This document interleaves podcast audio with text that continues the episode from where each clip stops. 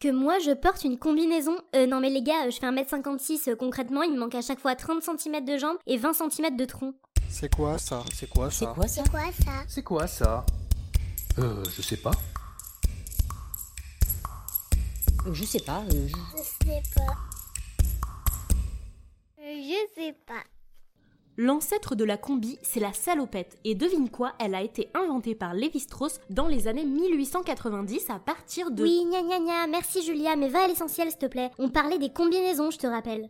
Euh, oui, pardon, je m'égare. Concernant l'invention de la combinaison, il faut remonter en 1919. Qu'on soit clair, à l'époque, c'était clairement pas un vêtement qui était pensé pour être fashion. Le but, c'était d'avoir un vêtement pratique et fonctionnel pour les parachutistes. Sympa la création du vêtement, conçu pour se jeter dans le vide, youhou Dans un autre genre, tout aussi sympa, on a vu apparaître pendant la Seconde Guerre mondiale en Angleterre une combinaison que Winston Churchill, le Premier ministre lui-même, appela le siren suit, autrement dit en français, le costume à sirène. La combinaison à sirène, mais il a craqué ou quoi? Il s'est pris pour Ariel Sous l'océan, sous l'océan.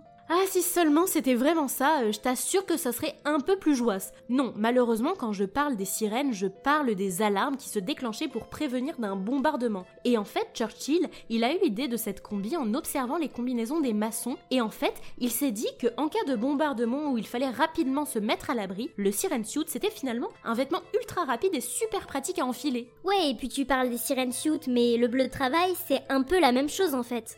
Encore dans un autre genre, oui. En fait, le bleu de travail qu'on appelait aussi bleu de chauffe, c'était le vêtement qui était porté par les ouvriers qui alimentaient les chaudières des machines à vapeur. Tu sais, dans les films historiques, on voit souvent ce genre de scène où des hommes alimentent des énormes chaudières et ils portent toujours des bleus de travail. Ouais, mais c'est vrai que dans ces films, c'est toujours les mecs qui portent les bleus de travail. Bah du coup, comment les femmes, elles se sont mises à en porter, elles aussi? Il y a un truc qui a quand même déclenché le port de la combinaison chez les femmes, c'est que pendant la Seconde Guerre mondiale, les hommes étant partis à la guerre, on manque de main-d'œuvre dans les usines d'armement. Et la seule option, c'est de mettre des femmes dans ces usines. D'un côté, c'est cool parce que ça a permis l'émancipation féminine, les femmes portent à leur tour des combinaisons et on se rend compte qu'elles sont tout à fait capables de faire le même boulot qui jusqu'à présent était considéré comme un travail masculin. D'un autre, ce qui est quand même sacrément triste, c'est qu'on est forcé de constater que si les femmes endossent ces métiers, c'est vraiment parce qu'elles étaient considérées comme la dernière des solutions ou le dernier recours. Ah ouais, non mais les salopios quoi. Qu'est-ce que vous croyez euh, Nous aussi on peut faire des trucs, euh, nous aussi on a des gros bras.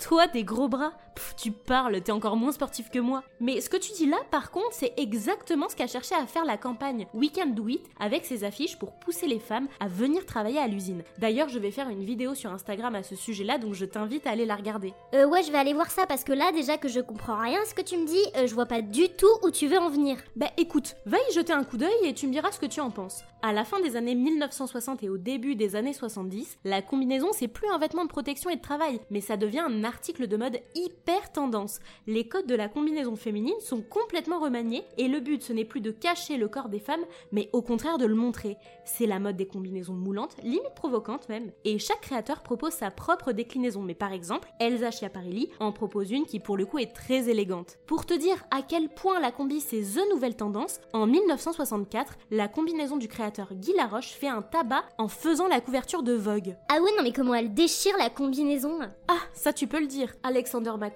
Stella McCartney, Yves Saint Laurent, aujourd'hui, toutes les marques ont décliné à leur manière la combinaison. En fait, à partir des années 70-80, la combi ça devient le vêtement qui va remplacer la robe longue de soirée dans les endroits branchés, tout en étant un vêtement pratique et extrêmement confortable. Tellement pratique d'ailleurs que même les astronautes de la NASA ont posé le pied sur la Lune habillés à partir d'une combinaison. T'imagines si on avait des joueurs de foot qui se mettaient à porter des combinaisons? Pourquoi tu parles des joueurs de foot là, Anna? C'est quoi le rapport? Je comprends pas là.